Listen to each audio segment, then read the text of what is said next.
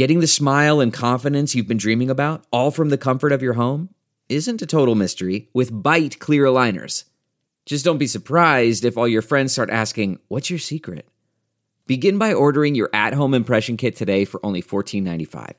Byte clear aligners are doctor directed and delivered to your door. Treatment costs thousands less than braces, plus, they offer flexible financing, accept eligible insurance, and you can pay with your HSA FSA.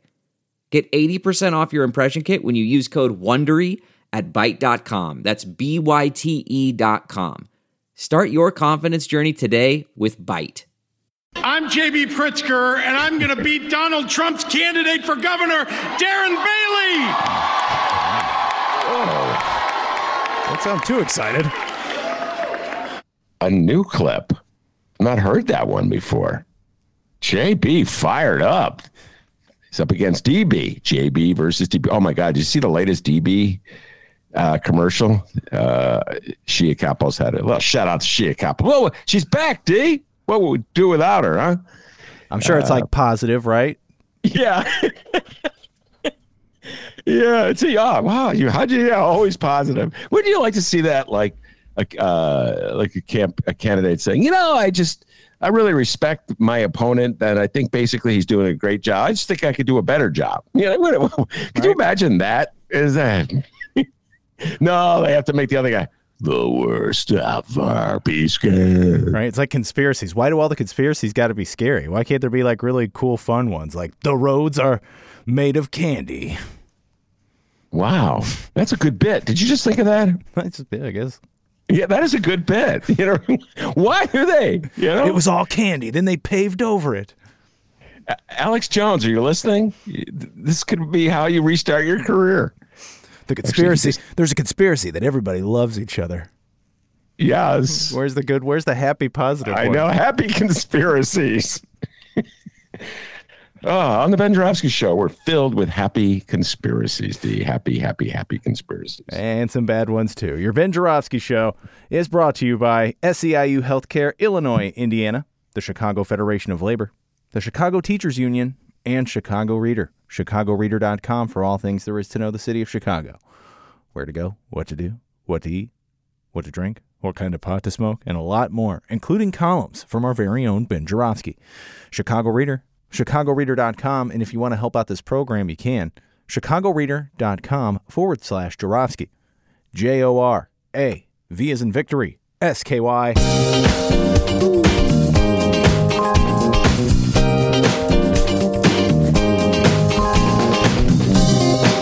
It is Thursday, September 8th. What's so funny? I'm doing the bass. I love the bass in this song. And this is the Ben Joravsky Show.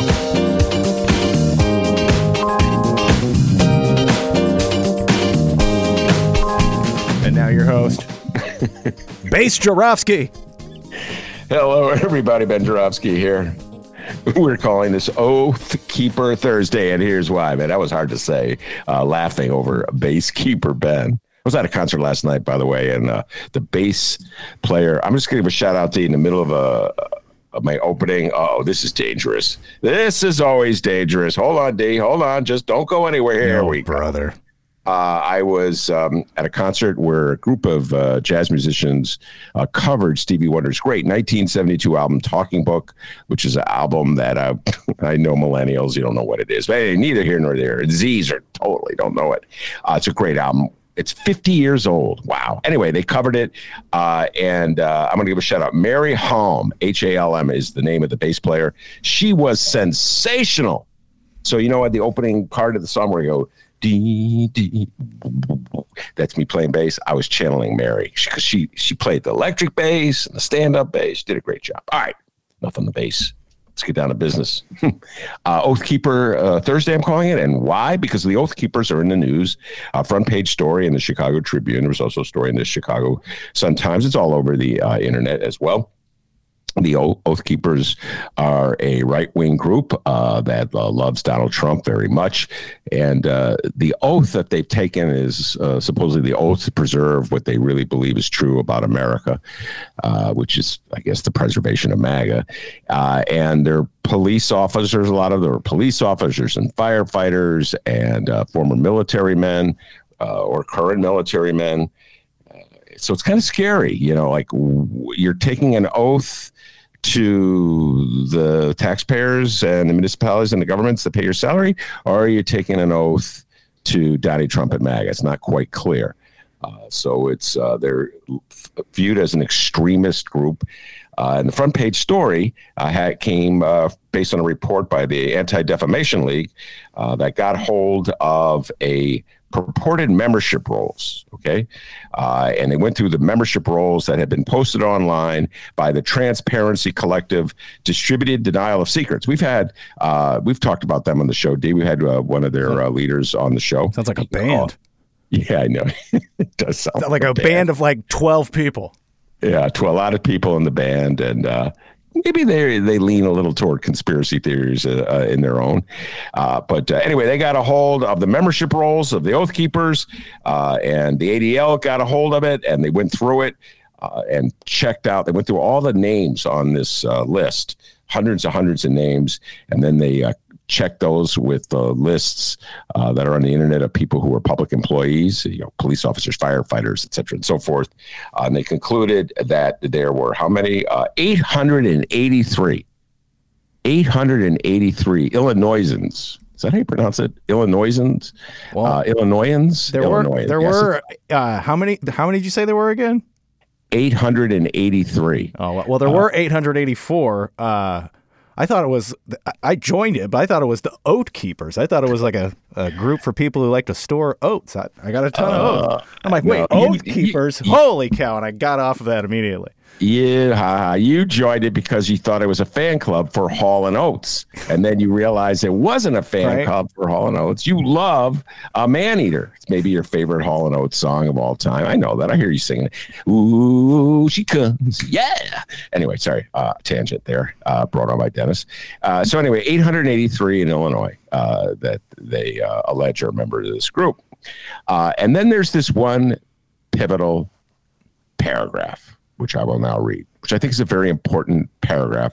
And I just want to practice my uh, alliterative skills by saying it's a pivotal paragraph. Say that 10 times, ladies and gentlemen, and see how long you can remain in podcasting. Oh, there's another one. All right. oh, serious, Ben, serious.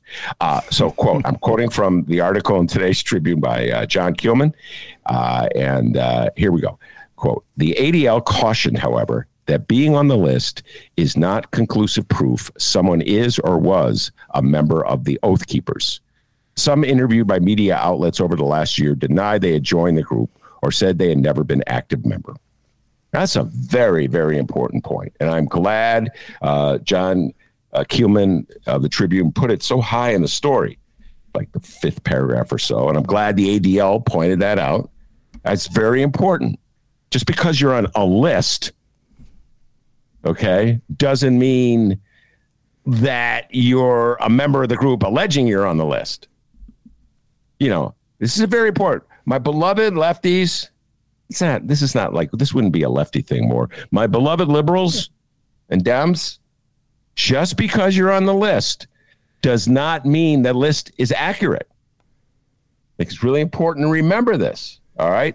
Uh, there's an important principle at stake. And I'm now going to broaden it in a way that my beloved lefties would agree. I don't know about the Dems, but for years, the city of Chicago had a gang database uh, list, bunch of people's names from the city of Chicago that the police, for whatever reason, had uh, cited as either a gang member or once a gang member. If your name was on that list, that was very problematic for you. Names on a list. Yo, well, if the police put your name on a list, you must be a gangbanger. Hence, maybe you're not going to get a job. Maybe when you apply for a loan, you're not going to get a loan. Uh, maybe this will haunt you for a long, long time. So it was a very um, like a frightening moment. I thought, like just to universally accept that anybody on that uh, gang-based list was automatically a gang member, and it's the same thing with this oath keeper list just because someone is on this oath keeper list does not automatically mean they are a member of the oath keepers. You know, and I feel like what we've lost track of uh, so much uh, in today's political climate is principled opposition. Now, follow me on this, ladies and gentlemen. I talk about this all the time. If you have a principled belief that it's wrong to keep lists, randomly keep lists, not really knowing how accurate they are, and then have your place on that list dictate what you can do, the freedoms you have, the liberties you have going forth, you should apply that as a principle for the oath keepers and the people on the gang database base list. We just had a guest on the show not too long ago, uh, attorney Matt Topic, FOIA expert. We had a great conversation about Matt's more of a libertarian than I am. And he was pointing out, uh, we got into a discussion of Donald Trump, uh, and uh, this is before the special master was appointed, uh, and the documents that were in Donald Trump's uh, basement. We got into a long discussion and he said just ben because the justice department and the fbi says uh, this is a bad thing and it's horrible does not automatically mean it is. I go you know what? Matt i got to give you i got to concede that point like so so somebody the same people who are saying it's the FBI, it has to be true, are the ones who are denouncing the FBI. I may have been on that list. The point is if you go too far in this, if you're too selective, and when you apply your principles, you're not a person of principle. You're sort of like a tactician. That's how I always accuse MAGA. MAGA doesn't really have principles, as far as I could tell. They just have tactics and they uh, state principles when it suits their needs and then they ignore them when they don't. So uh, I, I, guess it's good for the goose, it's good for the gander. Uh, and I'm really glad, A, that the ADL put that uh, uh, caution uh, in their report, and I'm really glad that the Tribune and John Keilman reported it. All right. I think I got a couple high school principals in MAGA, yeah. by the way. If you, I don't know if you're talking. Little different, little different. All right. Without further ado, I'm going to bring on my distinguished guest, uh, Julie Hamos. Julie, are you there? Yes. Ah, there you are, Julie. Uh, welcome back, Connor. Uh, Julie was on the show. Oh, I just it was a while ago, yeah, with Terry Cosgrove. Uh, and uh, oh my goodness, we uh, went through the whole history of the ERA. We had a blast doing it. It had to do uh, with the TV series, which I urge everybody to check out. We're not going to talk about it today, Julie, don't worry, but it, it was a blast to watch. Uh, Miss America talked about Phyllis Schlafly. Uh, and um, Gloria Steinem, a great show. Uh, I was obsessed with that show for a while, as was Terry, and I think Julie, you were as well. We yeah. talked about the history of the ERA. But we're not going to talk about the history of the ERA today, or maybe it'll come up in the course of the conversation. Instead, we are going to talk about the importance, and I can't emphasize this enough, of the two races for Illinois Supreme Court. I know a lot of people probably don't know what I'm talking about, Julie. This is what in Illinois is known as a down ballot race. Uh, in my humble opinion, and you feel free to disagree with me on this, at this point in time, I wish it was the number one position on the race, actually. I, at the top of the ballot, I believe, is governor, or maybe it'll be uh, senator. I'm not quite sure, one or the other. I almost wish Illinois State Supreme Court uh, would be at the top of the list because I can make the case, and I probably will uh, on this show, that it's the most compelling uh, decision voters will have to make uh, as to the future of the state. Uh, if you agree with me, uh, uh, state why you agree with me. If you disagree with me a little bit and want to modify what I said, uh, do that as well. But take it away. How important I, is this race? Yeah, Ben, I totally agree with you. And I think the public now fully is engaged in what a change in the makeup of a court can really mean with the United States Supreme Court. Well, that's exactly what could happen in Illinois. That there are two races that are hanging in balance. We didn't know this would come upon us, that there would be two open seats, but there are. The two open seats that could completely change the makeup of the Illinois Supreme Court, the majority on the Illinois Supreme Court, and that could impact a lot of different issues for a long time. We are electing these two people for the next 10 years. And after that, we retain them for 10 years each time. So this has a this has a long-term impact, which is the other thing about the ballot. No other person running on this ballot is are we electing for 10 years? And and we know that by the time the voters get to that section on on um, voting for judges, they are pretty frustrated. They don't know these folks. You know, they. I think a lot of people skip over this section on judges, and so therefore it's not in the in the public eye. Even in Illinois, when we elect so many judges each election. Very good. All right, we're going to take the deep dive on this, but before I do, why don't you give folks a little background on who you are uh, and why you realize uh, these uh, positions are so important. Take it away, Julie. Introduce yourself, so to speak. Okay, thanks. So yes, I am a lawyer by training. So I'm already more interested in this than maybe the most, but not that. I've been involved in policy and government all my life in many different ways, and I'm not going to get into my history of that. That's for sure. I was an elected state representative for 11 years, from 1999 to 2010. And then the governor tapped me at that time to come run the healthcare department three weeks after President Obama signed the Affordable Care Act. So, again, as a big challenge in the world of policy, I went to implement uh, the Affordable Care Act, Obamacare, in Illinois. So I've been. I understand policy. I understand government. But to this, uh, on this issue, there's another feature to this. My husband, my sweet dear husband, who just passed away this year, was uh, was a was a first a trial judge and then an Illinois appellate justice for many years before he retired. And as a result of that, in our household, we always paid attention to every single judge, the quality of judges that we were electing. We paid more attention than most. So I have been focused for many different reasons on this election coming up. Okay. Uh, and uh, why don't you just give the name of your husband? My husband was Alan Greiman. Right uh, who was also, uh, I believe, a state rep for many years. He was a state well. rep long time ago, and then he was a judge for even longer. All right. Uh, and you mentioned the uh, uh, Affordable Care Act. This is on my mind today, Julie. Uh, after I talked to you very briefly before we went on the show, I was reading the New York Times and I saw an article. This is a federal judge who made a ruling. But, folks, this just is another indication of how judges uh, are so significant in our lives in ways we may not realize. Uh, but there was a, a, a, recent ruling by a very conservative judge who was appointed, federal judge who was appointed by George W. Bush in 2007. I don't know if you saw this. His name is Reed O'Connor. He's in the Northern District of Texas. Uh, and he just ruled uh, just the other day, I think it was on Tuesday, uh, regarding what kinds of preventive care must be fully covered by private health insurance. Uh, he's saying that the requirement that eight drugs that combat HIV uh, are unconstitutional. The requirement that the American um, Affordable Care Act, Obamacare, makes that uh, all insurance policies uh, must provide uh, coverage for this drug. That's unconstitutional because uh, here we go. I'm just going to read you uh, this uh, from the ruling. The mandate substantially burdens the religious exercise of uh, the owners of this corporation that sued.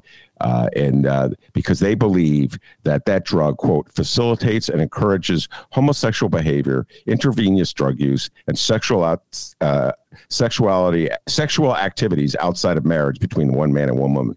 So essentially, what they're saying is that the uh, the people who are objecting have a religious objection uh, to gay people, and so as a result, they're saying that a drug that's intended uh, to battle HIV would encourage promiscuity. They don't want anything to do with it. They don't think it should be a requirement. This judge ruled that they were correct. And so now that drug will no longer be included as a mandate uh, in uh, Affordable Care Act insurance. Well, That's for that, just, but just to be clear, for that one company so far, we don't know how wide ranging this the impact of this is. So people should not get too nervous. The point of this, I think, really is, is that um, you know, 12 years after the Affordable Care Act, there are still companies and people suing to delete things and to change things. And that exactly is the point of the show, too, which is that once once there's a sense that the, the, the judges are sitting in a spot that could really impact the the um, the a law, a policy, there will be lawsuits brought before that judge. And that's exactly what's happening here. And by the way, it wasn't just the HIV drugs. I think it also extended to drug addiction treatment. Yes. Required under Affordable Care Act. Yes. And also sexually transmitted disease treatments. I mean, we're talking about healthcare here. That, that that these companies objected to covering health care for their workers. And that's what really is went before that judge and the conservative judge agreed. Yeah. By the way, I got to give Julie Hamos credit on this one. There was no pre-show planning on it. I didn't tell her I was going to cite this story. She knows the, the ruling inside and out And already. following the Affordable Care Act too, exactly. Yeah. And and, and the yeah, impact of judges on changing policies. You know, considering the fact that we have all these conservative judges who always claim that they're not activist judges. They're not, you know, they're just following the law. They're not activists. They're following what they call stare decisis precedents.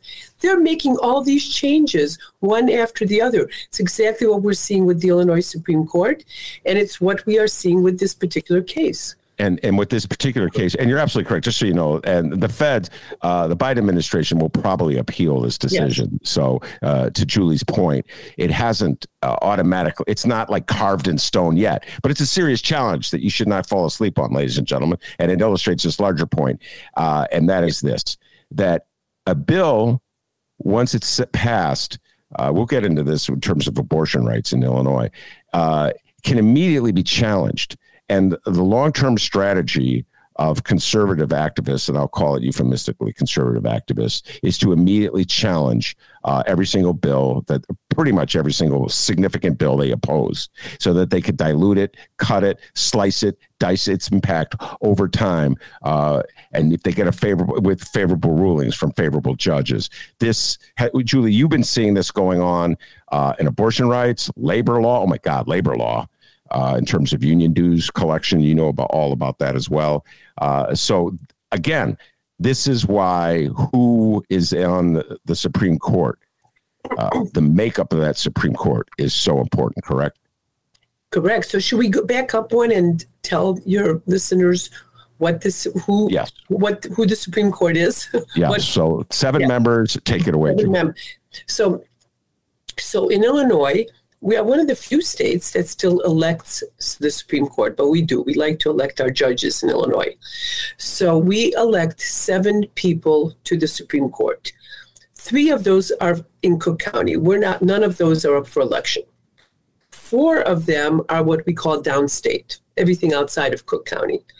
And of and what happened this year is that those four districts went through the same redistricting process that we saw for Congress and state legislatures. You know, we've all heard about all these mach, you know, machinations to do redistricting around the country. In Illinois, the Democrats are in control.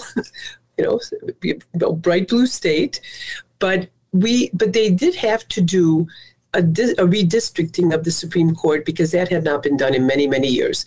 And it was violating the one person, one vote rule. So the redistricting went on, and downstate is more conservative than Cook County.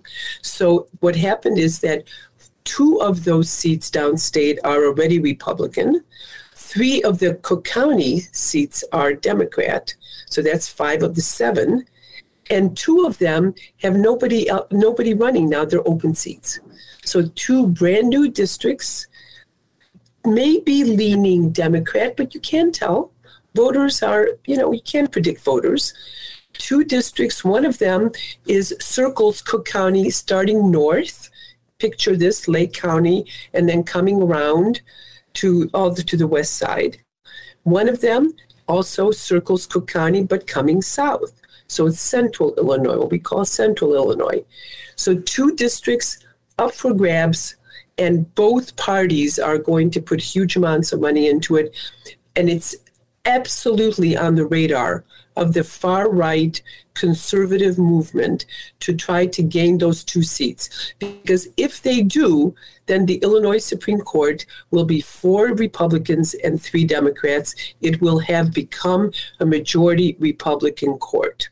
Yes. Okay. This is very important, folks. So, a lot of my listeners live in Chicago. You will not uh, have a direct role in this election because you don't get to vote uh, in Lake County uh, or uh, in the other district, DuPage but County. everybody knows people in DuPage County, Will County, think of people who you know outside of Cook County, circling the Cook County districts, and if you'd let them know how important this is, tell them to this is the they need, this needs to be on their radar, so we can all we can all participate because we all know people aside from our little bubbles right here in Chicago. Yeah, and uh, we'll get into the abortion issue because I just wrote about this for the reader, uh, a column that'll come out in a couple days or a day.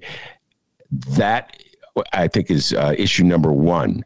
Uh, that the far right will use if they win these two seats to go after uh, abortion freedoms in this con- in this state. All right. So before we uh, get into the issues themselves, let's talk about the candidates. So we'll go with, start with uh, Lake County.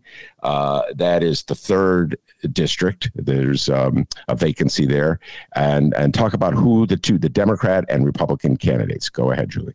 Yeah. So the Democrat is a, is a woman named Mary Rochford who is currently a judge, and um, and a man named Mike. The Republican is Mike Curran. Mark. Mark Curran. Thank you, Mark Curran. And I don't know either one of them. Um, but I do know that that's the lineup there. In the other district, that's called the second district. So remember, Cook County is number one, of course. and then the second district is up north. The third district is to the south. The third district has Mary Kay O'Brien, who is a sitting appellate court justice, and and a, and a man named Michael Burke. Yes, Michael Burke, who actually was a sitting Supreme Court justice, but recently has been named to be an acting Supreme Court justice. So he's already on the court. Yeah, so he's essentially running for the first time. Uh, and, and the uh, reason that he, by the way, the reason that he is on the court right now as an acting is because the Supreme Court justice who was in that seat, the actual one that we had elected, was up for an election called the retention. And that retention, he was a Democrat, and that retention was taken on. They spent uh, millions and millions of dollars, the right wing, to defeat him with the voters and they did.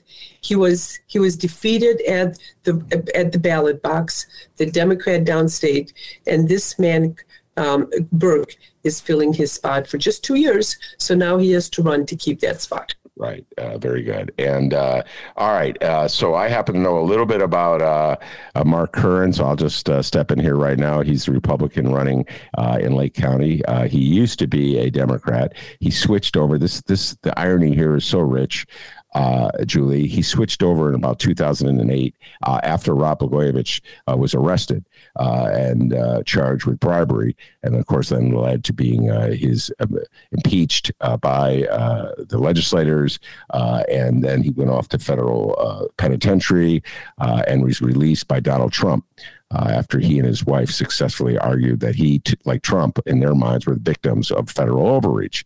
Okay, so he comes back and he, he proclaims himself a Trumpocrat. He's abandoned the Democratic Party and he's become one of the leading flag wavers for the Republicans. And the irony here, Julie, is too much. Mark Curran was a Democrat. He, he just said he left the party in disgust over Rod Blagojevich. And now I wouldn't be surprised if Rod Blagojevich campaigns on his behalf because they're both on the MAGA team right now. And I just, I am waiting for that to happen. Uh, politics, you know, they're what did yeah. they say? You know, permanent enemies, etc. Just well, Mary Kay O'Brien, I did serve with, so I, I do know one of the four um, personally. I did serve with her in the Illinois legislature. A very solid person, thoughtful, smart, um, has you know, really has uh, really has done a beautiful job on the Illinois appellate court. She's been there a long time now, and she um, so that's she's one of the candidates. Okay. So, um, and uh, all right, so we'll go back to so that's the situation, ladies and gentlemen.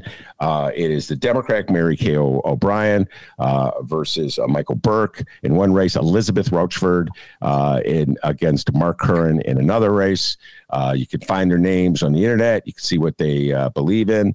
I can tell you right now, the most with a volatile, important issue. I don't know if important's the right word, but definitely uh, the issue with the most electricity going forward right now, in not only in the state of Illinois but in the country, is abortion rights. Uh, ever since the Dobbs decision, where the Supreme Court struck down uh, Roe v. Wade, uh, there it's been left up to the states to pass whatever abortion regulation they want. And we've seen, Julie, uh, in states run by MAGA like Ohio and Indiana and Texas, some pretty extreme, Mississippi, which began the, the lawsuit, some pretty extreme anti abortion legislation. Uh, and so I think people woke up to this issue one way or another. And, Illinois, and, and I think it is important to point out that the one correction I would make with what you just said is that when you go on their websites for Elizabeth Rochford and Mary Kay O'Brien, you're not going to see what they stand for. Because when you're running for judge, you don't do that. You don't explain how you're going to rule in future decisions. And it always sounds very wishy washy, truthfully, to the voters because they're not as clear as people who run in partisan elections and they can explain exactly what they stand for. In this particular case, I like I said, I know Mary Kay O'Brien, I'm vouching for her. I know what she stands for, and I know she's a progressive leaning Democrat.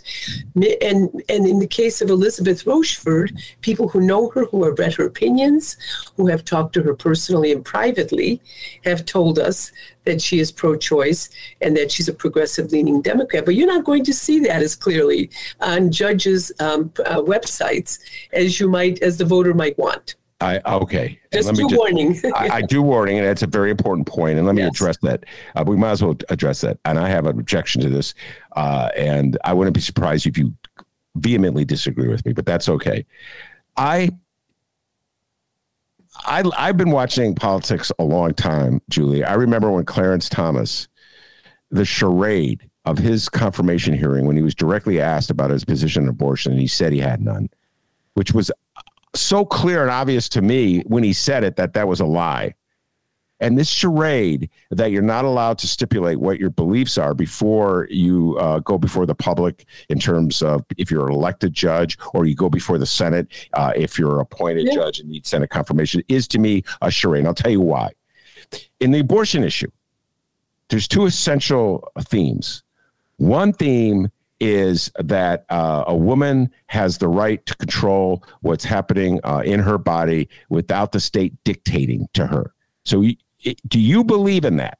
That's a, a fundamental truth. Do you believe in that? The other one says a fertilized egg is every bit as much a human being as Ben and Julie having this conversation. Do you believe in that?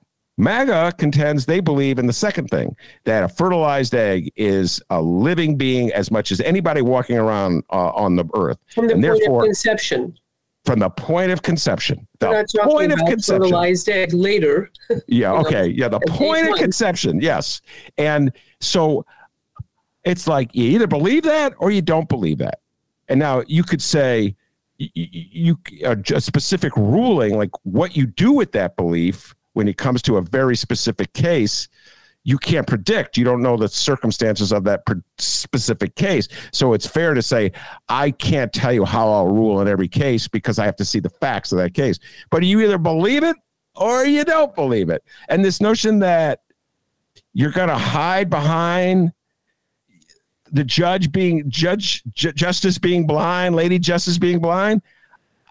I think that's a travesty. I think that's a charade, and I wish uh, I wish Mark Curran, for instance, would be honest. I mean, when he was running for Senate against Dick Durbin, he came out and said that uh, John Lewis, Congressman John Lewis, uh, got in bed with Planned Parenthood and was responsible for killing, I forget how many millions of black babies. He said that. The quote, you could find that on the internet. Yeah. And so it's like, okay, do you believe that, Justice Judicial Candidate Mark Curran? You, is that your worldview? Well, I can't tell you because now I'm running for judge and I'm going to have to. You see what I'm saying, Julie? It's like, come on. I know, I know. And, and you know what? The way that we also can figure out exactly where these candidates stand is from looking at their past, their backgrounds, like you just pointed out. They go to things. They've spoken out prior. They don't they don't necessarily think that one day this is going to be held against me. They just like human beings and they express themselves. And guess what? They're expressing themselves in the wrong way. And now we have them on the record. So yes, uh, they they I mean both both Republicans in this case have been to pro life, what they call pro life, and I call anti choice events and rallies. So when you do that, you're expressing your agreement with that perspective. We also know from watching for the United States Supreme Court that these guys lie. They bald faced lie. Kavanaugh absolutely lied. Now, what you just said, Ben, what we've, you know, what I think the senators, the United States senators, have always done, they've used Roe v. Wade as the proxy for exactly what you just said. So you either agree with Roe v. Wade or you don't. And that was kind of like saying, do you agree with the holding in Roe v. Wade that we have a country that is going to respect the rights of women to body autonomy and not let the, the government dictate to them? And then this guy Kavanaugh says, yes, I yes, I agree with with Roe v. Wade, and I agree in stare decisis, the role of precedent. Then they get in and they completely like over, you know, they just throw that out the window. So they do lie. Yes, they do lie, and I mean, so it's unbelievable. I, yeah, it's uh, it's part of the game, and it's uh, and and it all comes back to this notion that somehow or other a lady justice is blind, and so they can't tell you how they. Uh, but you're right; they do hide behind the notion a precedent has been, which I don't even believe it. Like they'll hide behind the notion, well, I can't go against a precedent; it's established law. That's what they always say. They go, it's established yeah. law. Right. And I'm not uh, an activist judge. I would yeah. never do that. Yeah. I would never. and I'm like, well, why wouldn't you? If you think it's uh, there's it's flawed argument if you think that the precedent that is set is a precedent that is not supported logically by the Constitution or should not, is a danger to society, why shouldn't you throw it out? You know what I'm saying? So even that I think is like a part of a larger game. You're right that it's all based on this notion that there's activist judges yeah. and like respecters of the traditions of the Constitution. Anyway, all right. So it is what it is. It is what it is. Uh, but that's the world we're living in. All right. right. So uh, the the law uh, making abortion legal uh, in the state of Illinois passed in 2017. There was another law uh, in 2019 that J.B. Pritzker uh, signed. each of these laws are under attack. And we st- I began the show by talking about how 12 years after uh, Obamacare was passed, there are still lawsuits at play in the federal courts trying to just, just destroy it. We just gave an example of it. Same thing with abortion. People say, oh, well, J- J.B. Pritzker signed that law. Abortion's legal in Illinois. Julie, explain to folks how that's not absolutely uh, a certainty because of lawsuits that have been filed. Go ahead. Right. Uh, so in Illinois, what what has happened just to give us a, a real perspective here. In 1989, so Roe v. Wade happened in 1973. 15 years later, the, the United States Supreme Court, for the first time, sent a case back that kind of told the states that they would have some role to play in regulating abortion. In Illinois, we all came together, the women's community and the various organizations who cared about this, and said, uh oh, this is coming down to a, the state level, and we are not a pro choice state. At that time, Illinois was not a pro choice state in 1989, even though it was Democratic. The Democrats were not necessarily pro choice. And so in 1989, we created, and this is where Terry Cosgrove comes in, we created one political organization that would do electoral work for abortion that was called Personal PAC. Since then, Personal PAC has has worked diligently to to change the outcome of elections one at a time, to defeat anti-choice legislators and elect pro-choice legislators one at a time. There's no easy way to do this work. We are now trying to convince other states to do it just like this because we have now a solid pro-choice um, state that as a legislature as a legislature. So Illinois legislature has managed over that time to pass really stunning and beautiful pieces of legislation. And most recently, in the last few years, you know, we now have public funding for abortions. We have overturned the parental notification for minors that was required in Illinois. And we passed something called the Reproductive Health Act that really said that this is a this is a fundamental right in Illinois, and that if in fact Roe v. Wade is ever overturned, then in Illinois we are not going to have the trigger because we had a trigger on our books, so it eliminated that trigger. We're not going to do what all these other states have done, where all of a sudden these old laws have popped up because the Supreme Court did overrule Roe v. Wade. So the RHA, very significant new law passed in Illinois. The legislature passed it, but guess what? It's already being challenged. So they don't stop even in the bluest state in the country, the anti choice community does not stop. And if they ever get a stronghold in the in, in, the United States Supreme Court, that will embolden them to challenge all of these laws one at a time. That's just the reality of it. And that's what we're worried about. We cannot sit on our laurels and rest just because we have a Democratic governor and a Democratic legislature. This is a, you know, we have a system in America that also involves the courts. And even in the bluest state, this could have an impact if this becomes a majority conservative court. Absolutely. And, and, and, uh, ben, and Ben, I want to talk about other issues too, because as important as abortion is right now and galvanizing, it's not the only issue. It is. No, we'll get to, we'll get to absolutely. Okay. Uh, okay, we'll get to the other. Uh, guns and labor are on my mind. If there's any other ones you want to throw on there, uh, I could do that as well. Uh, I'll just say this: the same argument that was advanced by in that case in Texas that I began the show talking about.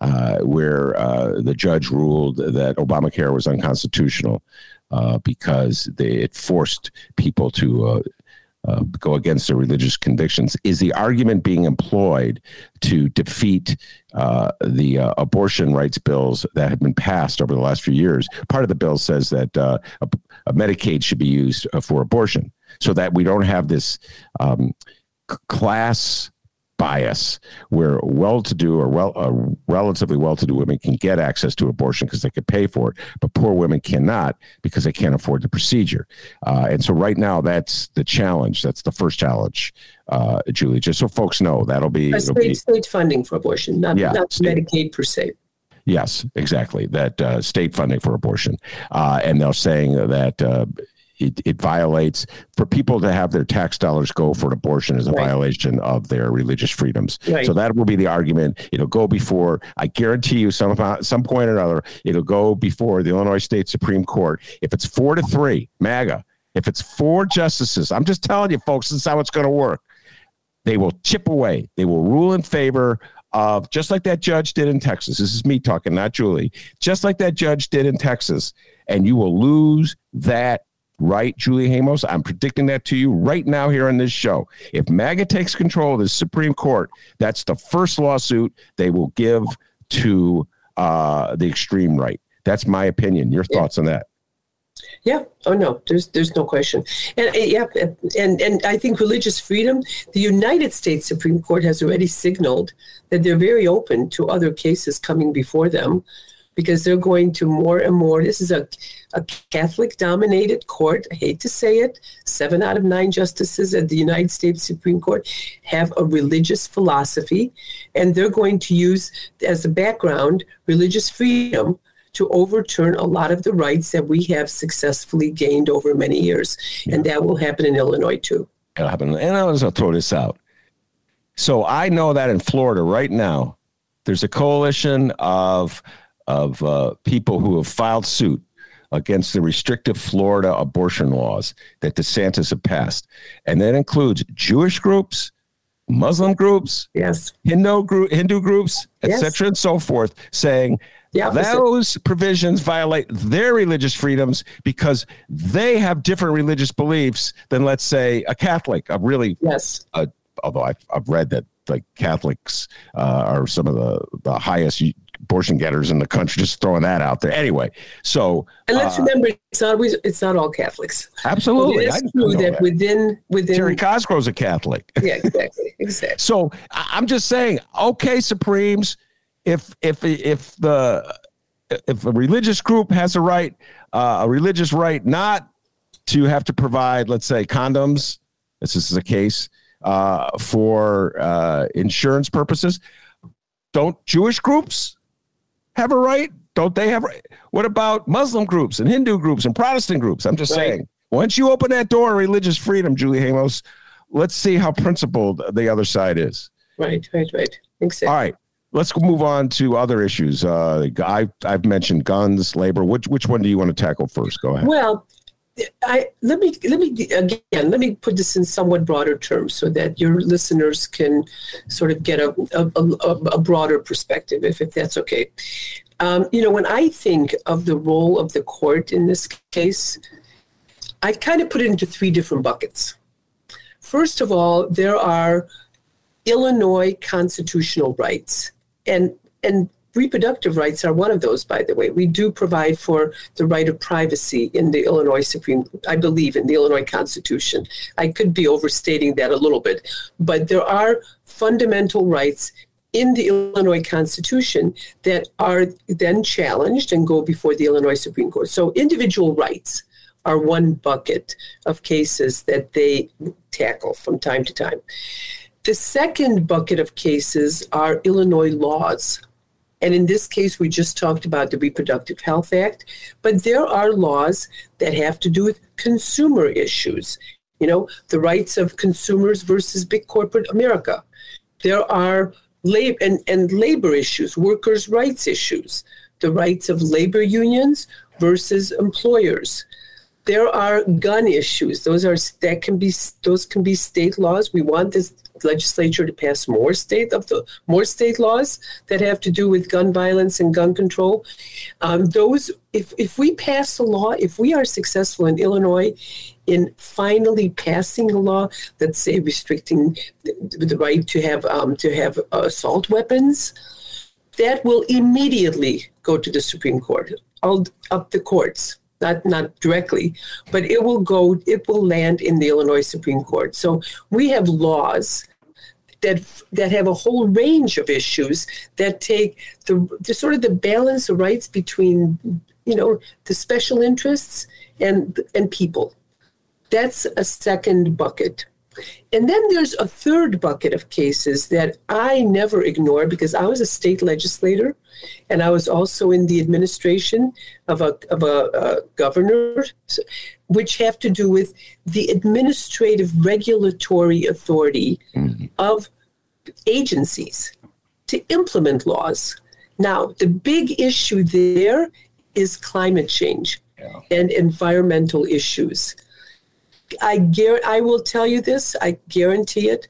Every time the the administration makes decisions to really go further in regulating the rights of companies to pollute, to to have uh, i mean it's a whole range of issues that have to do with climate change those are challenged right in, right to the courts and that's we saw that also at the united states supreme court uh, level, where they restricted the right of the EPA to actually enforce their own authority through their administrative rulemaking.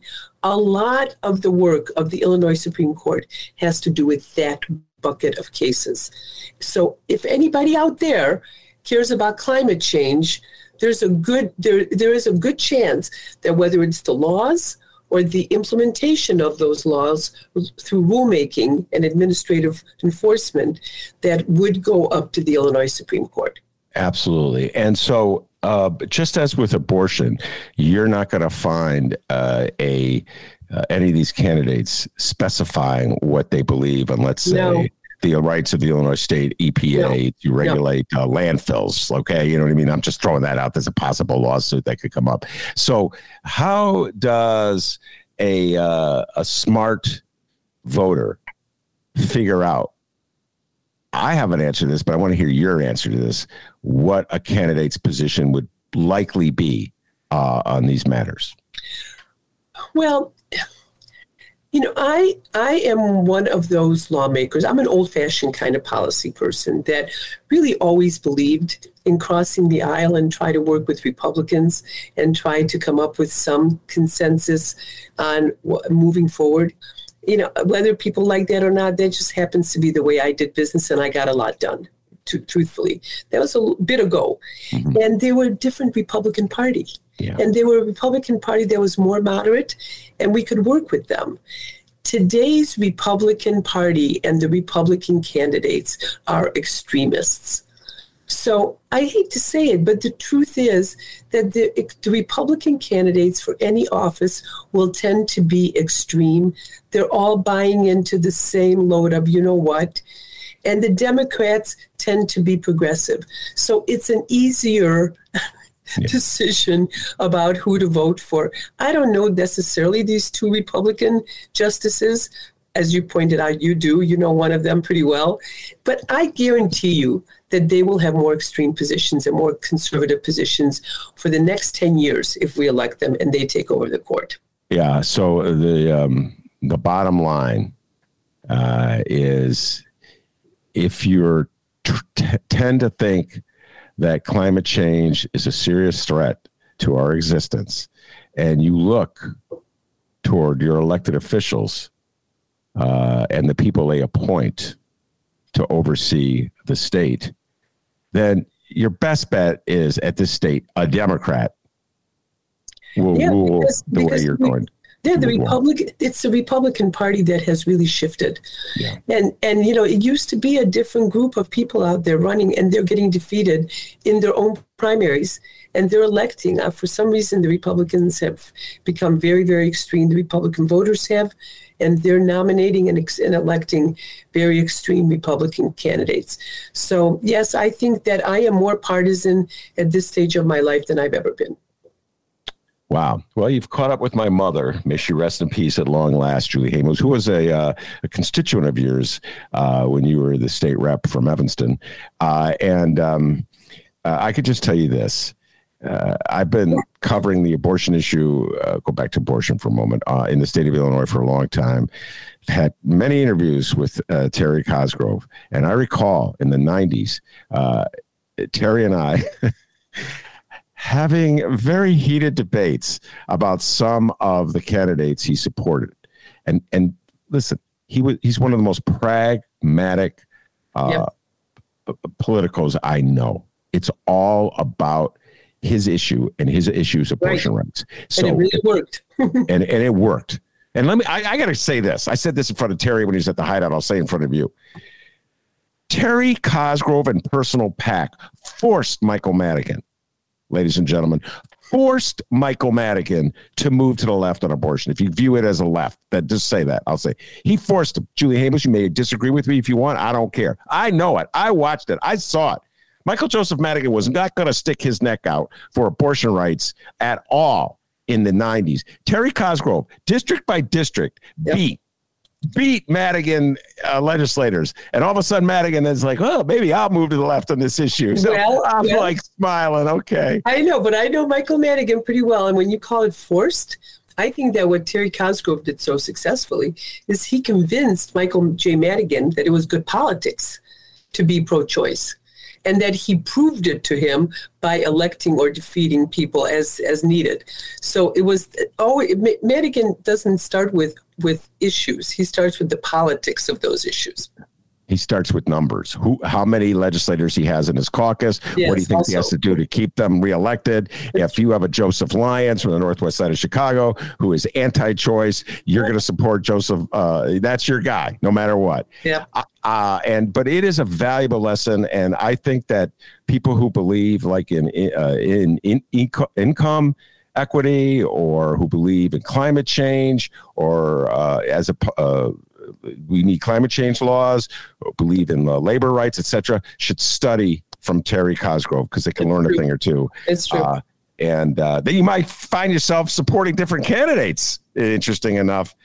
Uh, but moreover than not, on those issues, they will overlap, in my humble opinion, Julie. You follow what I just told you? Yeah. Like if you're pro choice, most likely oh, you'll yeah. also be pro labor. Sure, sure.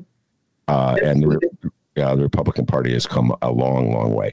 Uh, all right. Uh, any other issues you want to talk about uh, before I let you go? We've covered guns. We've covered no. climate. So, I, so again, uh, to recap, all of your listeners know people in these districts outside of Chicago and Cook County just make sure they know how important it is to go down the ballot to where they get to the Illinois Supreme Court. Unfortunately, it's not at the top, it's near the bottom before we start electing a whole bunch of individual judges. So they have to get to that part of the ballot and vote, and then they need to vote for the Democrat in both the second and the third districts, bottom line. All right, that's Julie Hamos speaking, not Ben Joravsky. I do not endorse particular candidates, but everybody knows where I stand pretty much. Uh, and well, just so you know, so. uh, yeah, I pretty much make, pretty let clear. it be known where I am. Not, not much has changed with me. Uh, Elizabeth uh, Rochford is the candidate. Uh, you, you, can look her up on the internet uh, if you want to know more about her. Uh, and Mary Kay O'Brien is the Democratic candidate uh, in the second. Yes. Uh, so if you can look Great, her up too. You. Thanks for uh, your interest. O'Brien. Great. Yes. All right, Julie Hamos, thank you very much thank for you. taking time to come on the show. I'll talk to you down the road, okay? Thanks. Uh, bye bye. All right, that's the great Julie Hamos. I also want to thank the man, the myth, the legend, the pride of joy of Alton, Illinois, without whom this show would be possible. And as Terry Cosgrove, Mary Kay O'Brien, and Julie Hamos will tell you, back home in Alton, they call him Dr. D. D stands for the marvelous. Give yourself a raise, take out petty cash. Peace and love, everybody.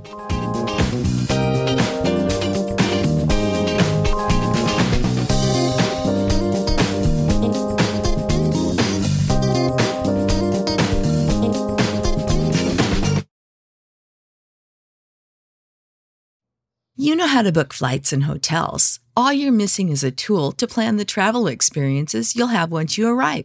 That's why you need Viator. Book guided tours, activities, excursions, and more in one place to make your trip truly unforgettable. Viator has over 300,000 travel experiences to choose from. Everything from simple tours to extreme adventures and all the niche, interesting stuff in between. So you can plan something that everyone you're traveling with will enjoy. Real traveler reviews give the inside scoop from people who've already been on the experiences you're considering. So you can plan with confidence. Free cancellation helps you plan for the unexpected. And 24 7 customer support means you can travel worry free. Download the Viator app now and use code Viator10 for 10% off your first booking in the app. Find travel experiences for you. Do more with Viator.